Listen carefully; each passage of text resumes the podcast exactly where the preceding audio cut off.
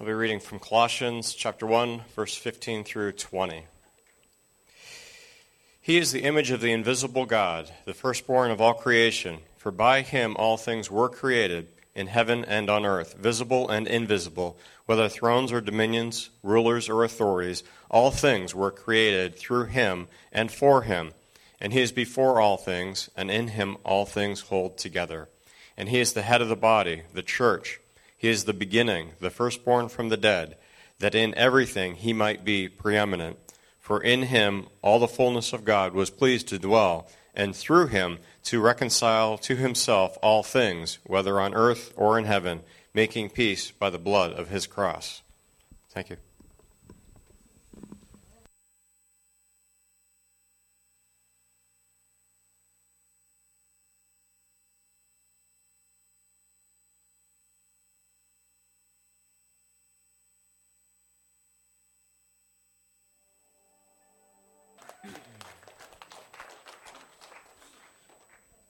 Right, good morning.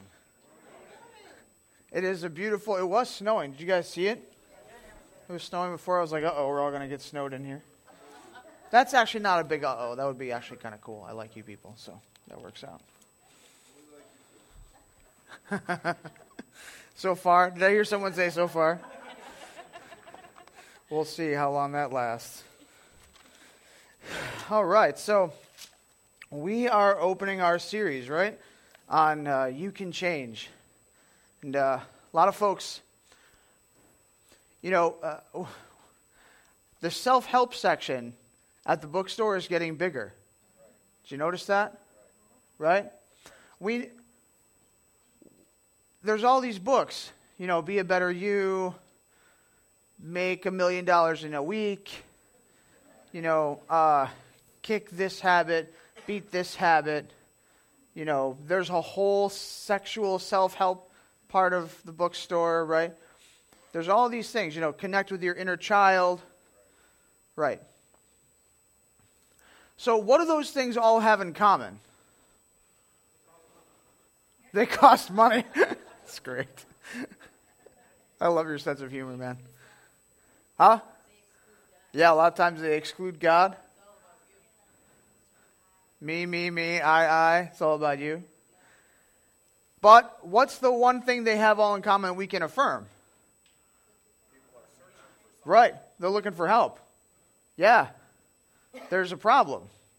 Right? Because if there are no if there are no problems, we wouldn't need self-help books, right? They wouldn't sell as much as they do.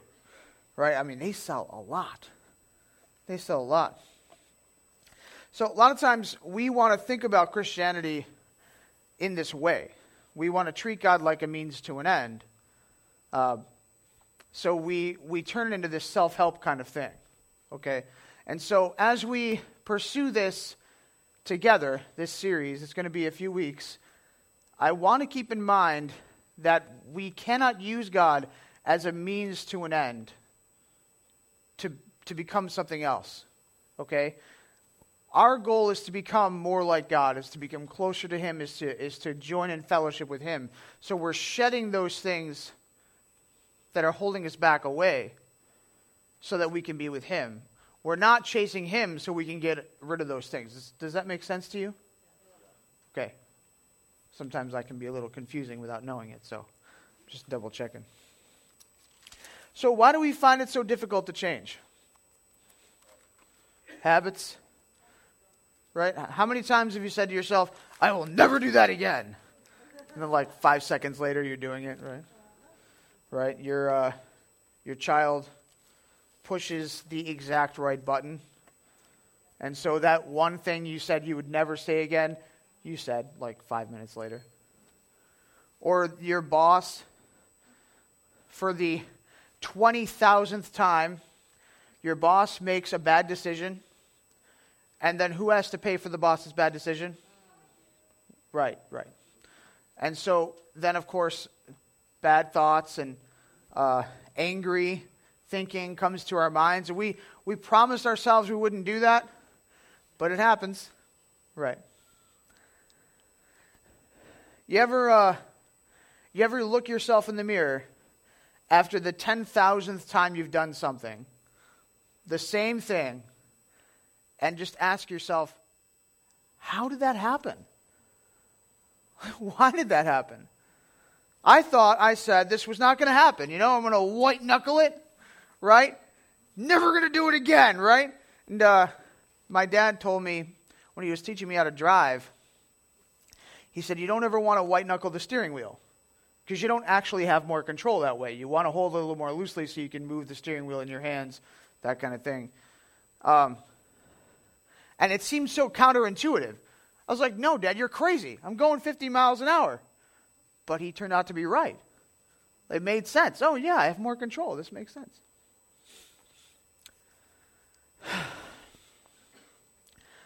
See, we kid ourselves when we think, bless you, when we think we're in perfect control. You ever, um, this, this might touch some nerves. Do you ever have a situation, guys, uh, do you ever have a situation where you've made a decision and you're like, all right, we're going to do this, and it works out? But what you don't know until maybe later, or maybe you haven't figured out yet, that it was actually your wife's decision and that she convinced you that it was your decision. Yeah, I see some wives laughing because they know they've done that before. do you ever do that to somebody? Like a person makes a decision and they they think it's their decision, but you know it's yours? Yeah. Yeah. Yeah. Who's ever seen that movie Inception? Love that movie. It's the same idea the guy makes this good decision for his company, and what happened is, you know, some people dug into his brain and planted the idea in his head and convinced him it was his idea. You see, a lot of times in life, when we make that 10,000th bad decision, we kid ourselves when we think we're the ones in control. Something else is pulling our strings. Just like when hubby makes a decision that he thinks is his, but it's really his wife's decision Wife's pulling the strings. We sometimes are blinded to the things that influence our decision making. We think that we're just waking up. Uh, how many times have you encountered a person that you just, if you could spill hot coffee on them, or if they could have some kind of strange accident where they don't get hurt, they're just inconvenienced or you know something terrible, and you, right. But do you think they woke up in the morning and they were like, you know, I just want to be a jerk to you today? I right, they don't even know you, right? They're like, you know, somebody texted me this person's name, Stephanie. I have to find that person and make their life terrible. right. Nobody does that. But, but what happens is a, B, C, D, E, F, and G happen. And so, right. And Stephanie happens to be H. And that's it. And Stephanie may not have even done anything, she's just there. But Stephanie's being punished for A through G. The person didn't choose, they were driven by their circumstances.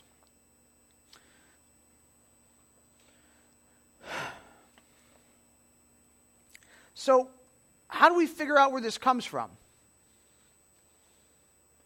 I mean, the, you speak of it that way, you're like, man, we're helpless. How are we ever going to do anything? Might as well just go on about our day. You know, close up the shop. Maybe we'll bust out some bingo and make some money, right? Okay. So let's read Genesis chapter 1, verses 26 through 28. It's, it'll be up on the screen if you can't find it but it's at the beginning. And God blessed them. And God said to them, Be fruitful and multiply, and fill the earth and subdue it, and have dominion over the fish of the sea, and over the birds of the heavens, and over every living thing that moves on the earth. And God said, Behold, I just skipped to verse 28. I'm terrible. Uh, verse 26. Then God said, Let us make man in our own image, after our likenesses and let them have dominion over the fish of the sea, and over the birds of the heavens, and over the livestock, and over all the earth, and over every creeping thing that creeps on the earth. So God created man in his own image. In the image of God, he created him. Male and female, he created them. Yeah, sorry, I like reverse that. That was a little crazy. Have you ever wondered why there's a second commandment? Not, not a second amendment, a second commandment. I mean, think about it. The first commandment says what? Uh, I'm sorry, the first of the Ten Commandments. I'm sorry. right? What's the first of the Ten Commandments? Anyone know? No other gods before me. Right. And then the second commandment no graven images. But we already covered that in the first commandment, right? Don't have so why is the second commandment there? He has to specify. I, I actually used to think that. I just just until recently. But what what is it's a graven image that's supposed to represent God, right? Okay. So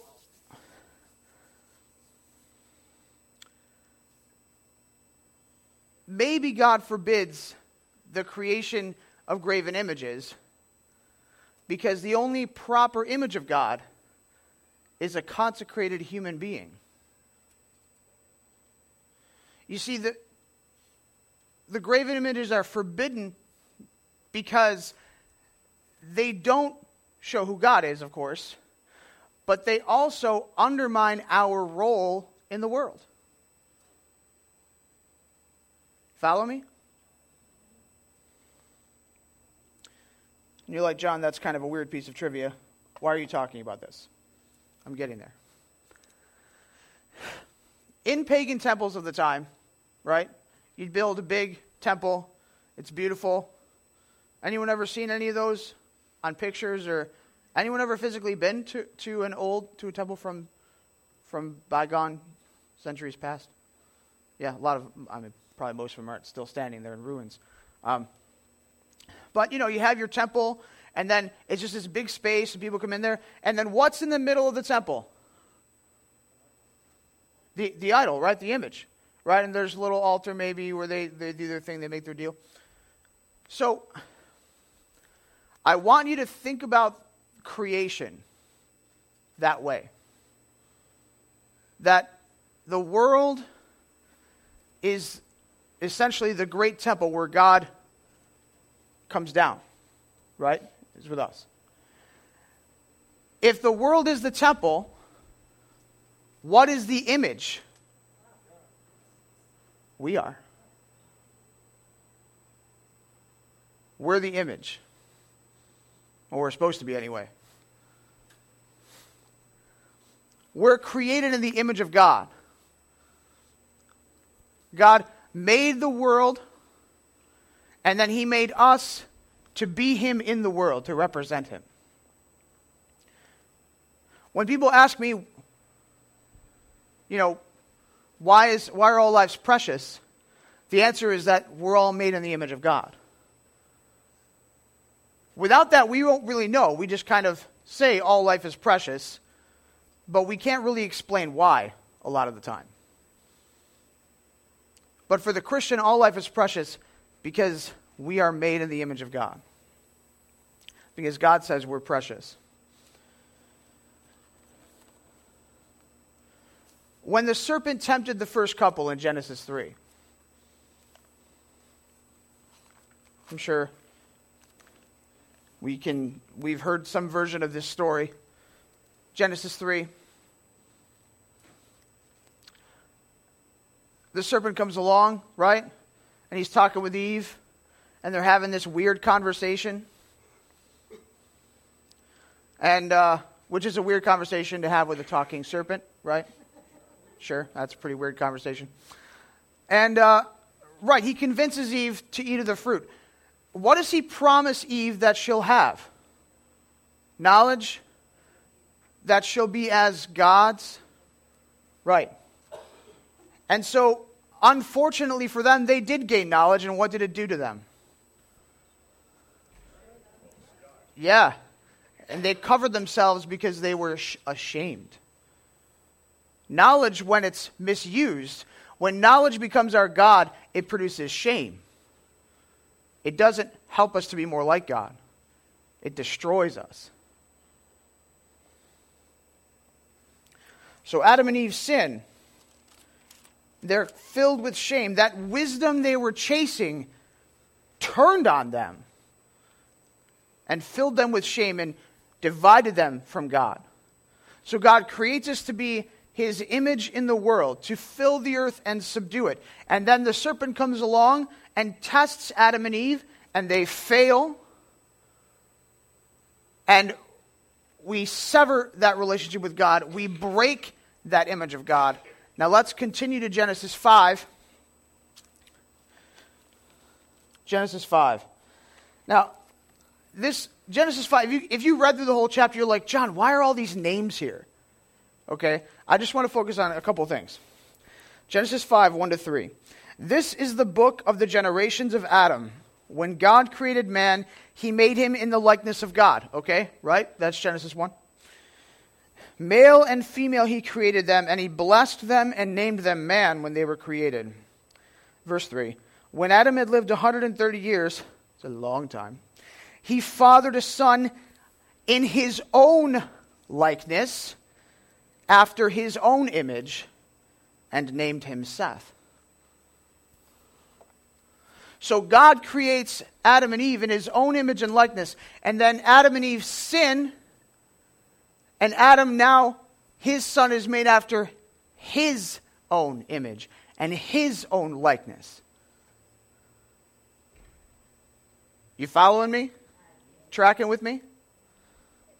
Okay. Now jump with me. I don't remember if I gave you this one, so I apologize if I did not. Jump with me to Romans chapter 5. Because Paul kind of comments on this. Actually, he doesn't kind of comment, he does comment on it. Romans chapter 5,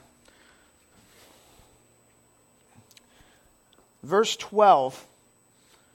Therefore, just as sin came, sin came into the world through one man, and death through sin, and so death spread to all men because all sinned. For sin indeed was in the world before the law was given, but sin was not, is not counted where there is no law. Yet death reigned from Adam to Moses, even over those whose sinning was not like the transgression of Adam, who was a type of the one to come. So Adam has children after his own image, and death comes into the human race through Adam. And so the image of Adam, the likeness of Adam, brings death. And that is where we were. So we were created in the image of God, and then that image was twisted, and then that image brings death. And so we have this strange inversion where now the stuff that we used to be in charge of now rules us. Our need to be loved rules us. We give ourselves to people who don't who clearly don't love us, but we're desperate. Our need to be respected rules us. It's no longer a tool for us to become more like God. It's no longer a tool for us to serve the world. It's now the thing we chase because we feel inadequate. We feel broken inside. Money and possessions are no longer tools, they become gods that drive us to make crazy decisions.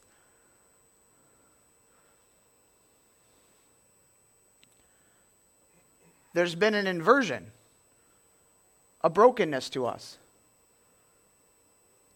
That's why we find ourselves in these situations where we're looking in the mirror trying to figure out why is it that after the 10 millionth time I've said I won't do this one thing, I've done this one thing again? Because the image of God in us, we can see it, but it's twisted. We're naturally, bi- I just read uh, the guy who wrote You Can Change. Uh, he, we have a natural bias against God. Very modern fra- way to phrase it. But we want to be our own gods, or we want to make the things we desire, we make them our own gods. So, when we go back to that opening question, why do we find ourselves doing these things over and over? Our answer is in that inheritance that we gained from Adam. And before we get all self righteous and blame Adam, I can tell you that I would have done the same thing if I was there. Because I've done the same thing about a million times.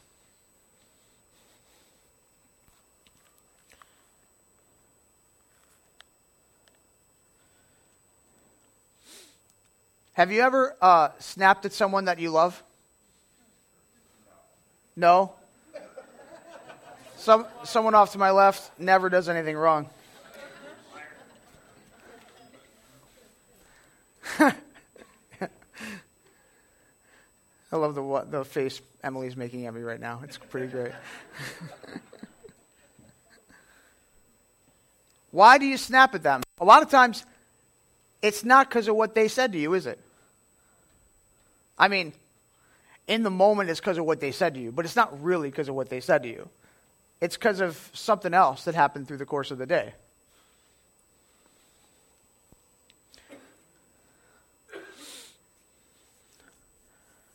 We, we put our ability to make decisions in the back seat, and we become that part of that cause and effect chain, right? That cause and effect. Well, X happened, so Y happened, so Z happened, so A is going to happen, so B is going to happen, and blah, blah, blah, blah, blah, blah, blah, blah, blah, so on and so forth. Without, without stopping, just this cause and effect. How do we escape? If we're constantly just at the mercy of whatever's around us, how do we escape?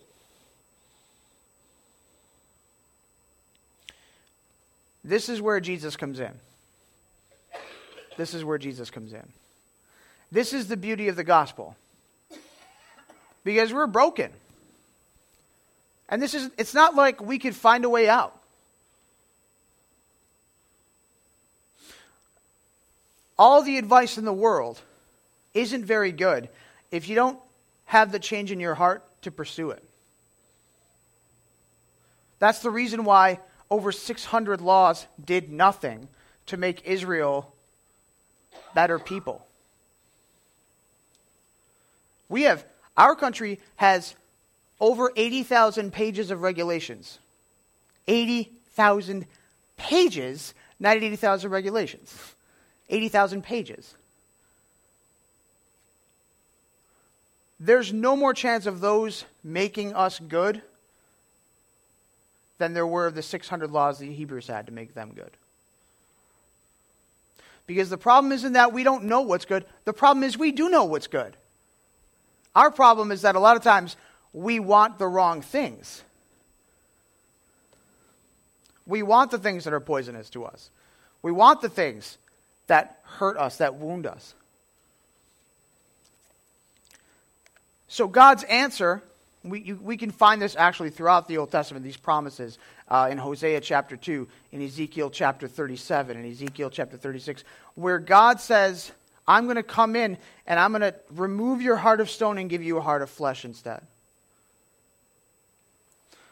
Let's go back to first to Colossians chapter 1.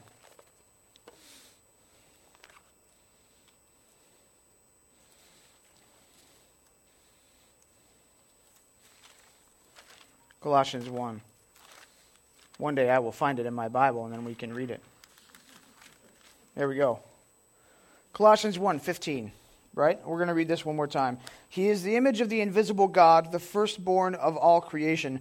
For by him all things were created in heaven and on earth, visible and invisible, whether thrones or dominions or rulers or authorities. All things were created through him and for him. And he is before all things, and in him all things hold together. And he is the head of the body, the church. He is the beginning, the firstborn from the dead, that in everything he might be preeminent. For in him all the fullness of God was pleased to dwell, and through him to reconcile to himself all things, whether on earth or in heaven, making peace by the blood of his cross.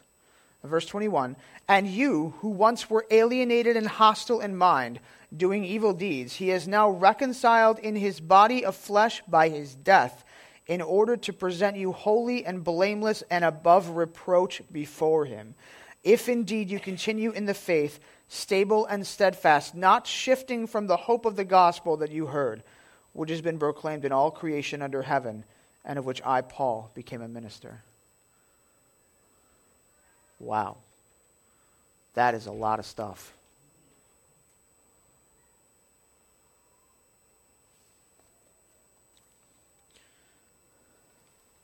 Our problem cannot be fixed with education because that is not ultimately our problem. Education isn't bad. Don't anyone think, oh, John says you shouldn't educate yourselves. You should educate yourself. But don't think that that will save you.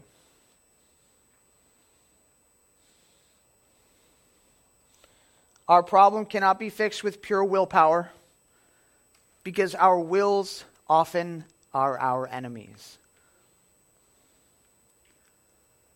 Our problem can only be fixed by turning our eyes on the image of Christ, on Jesus, the image of the invisible God. Oftentimes in the West, we tend to look at the gospel from very one dimensional terms.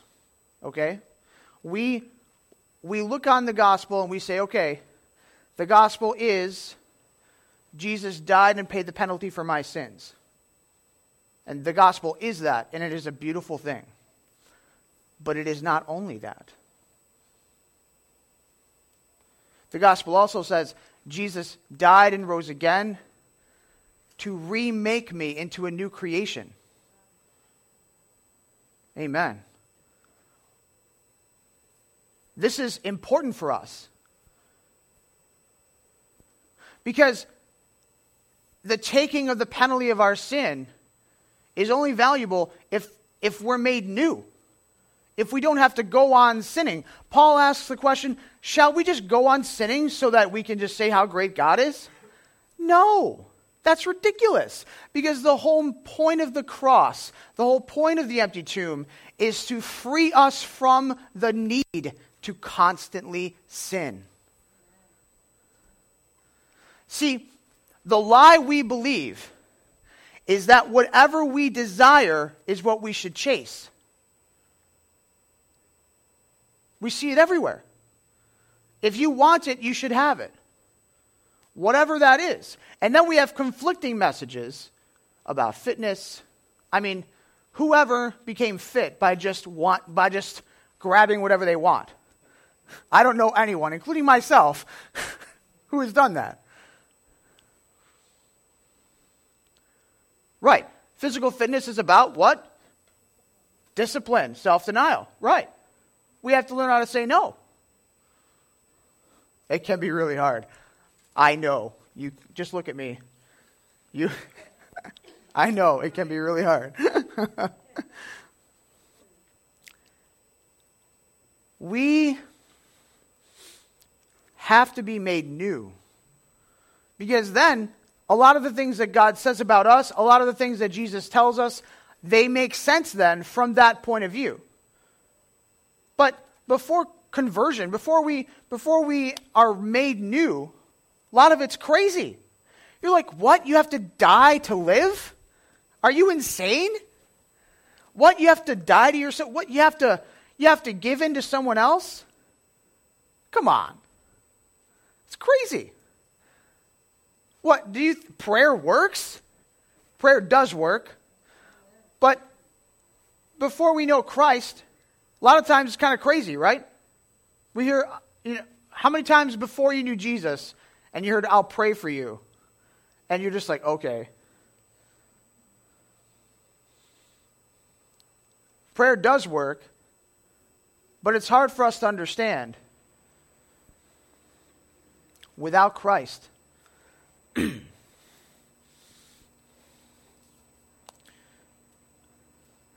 Jesus replaced the death dealing image of Adam with the life giving image of God. That is what the gospel is.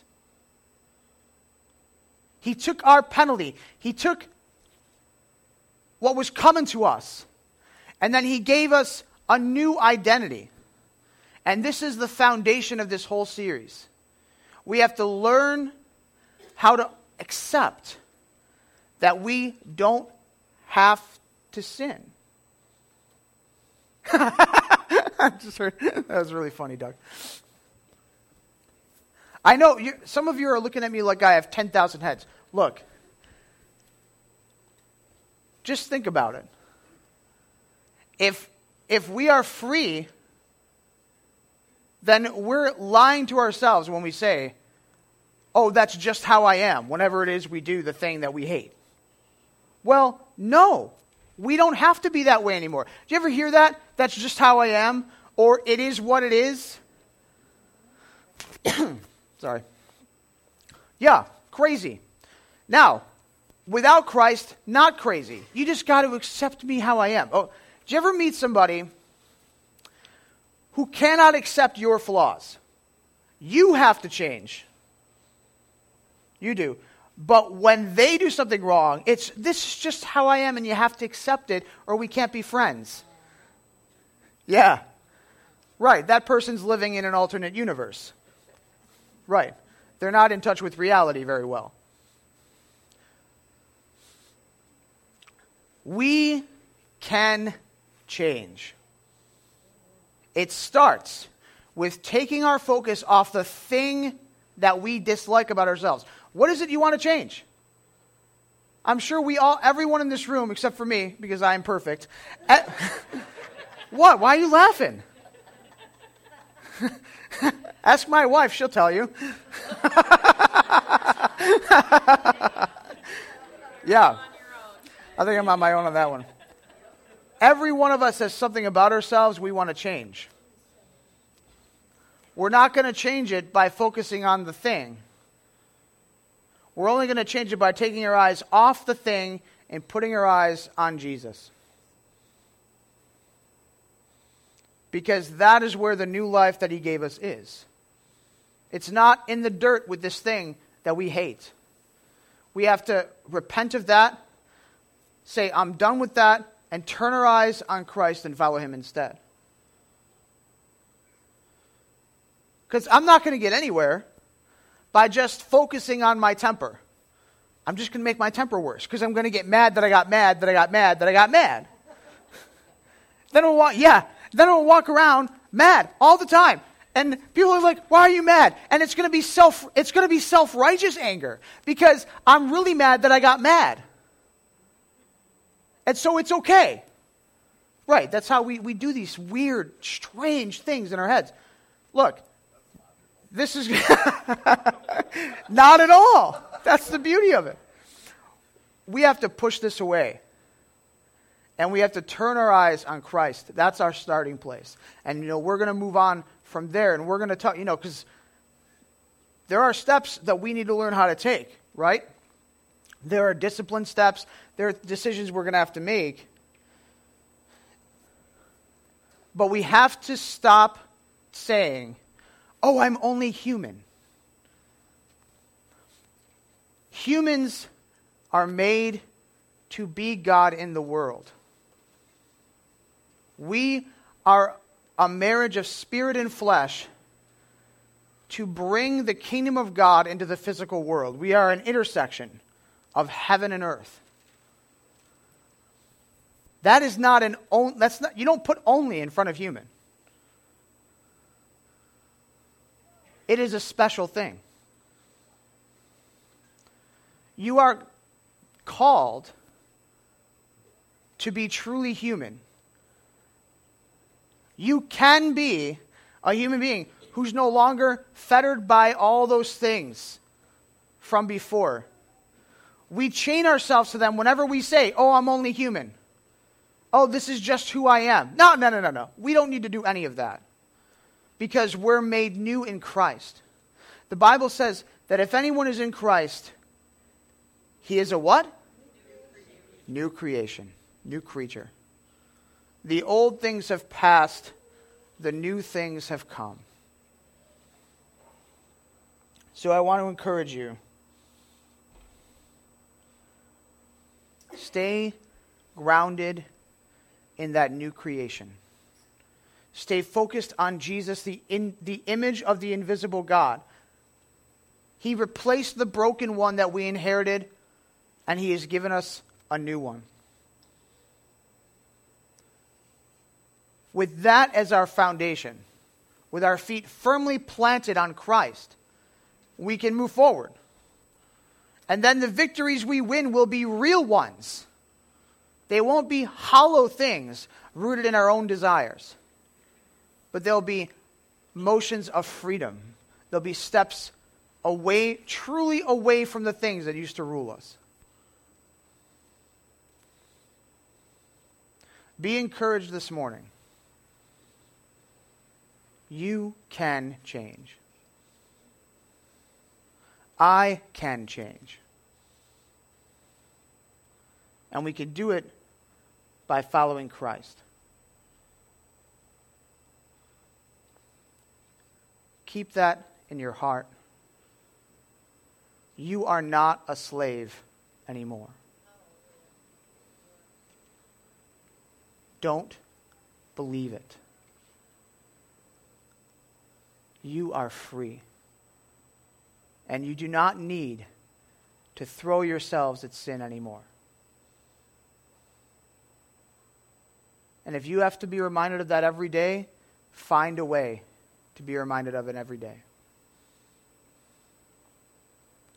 Let's pray. Heavenly Father, we want to thank you that you love us, that you did not leave us to our own devices, but that you came into our world and you changed our lives. Lord, we pray that you would be with us, that your Holy Spirit would move with us as we go into this world. And Lord, that you would remind us every day that we don't need to be changed to our sin, but that we can find newness of life. We can find new patterns of living in you. Lord, we thank you and we praise you for every breath of life we have.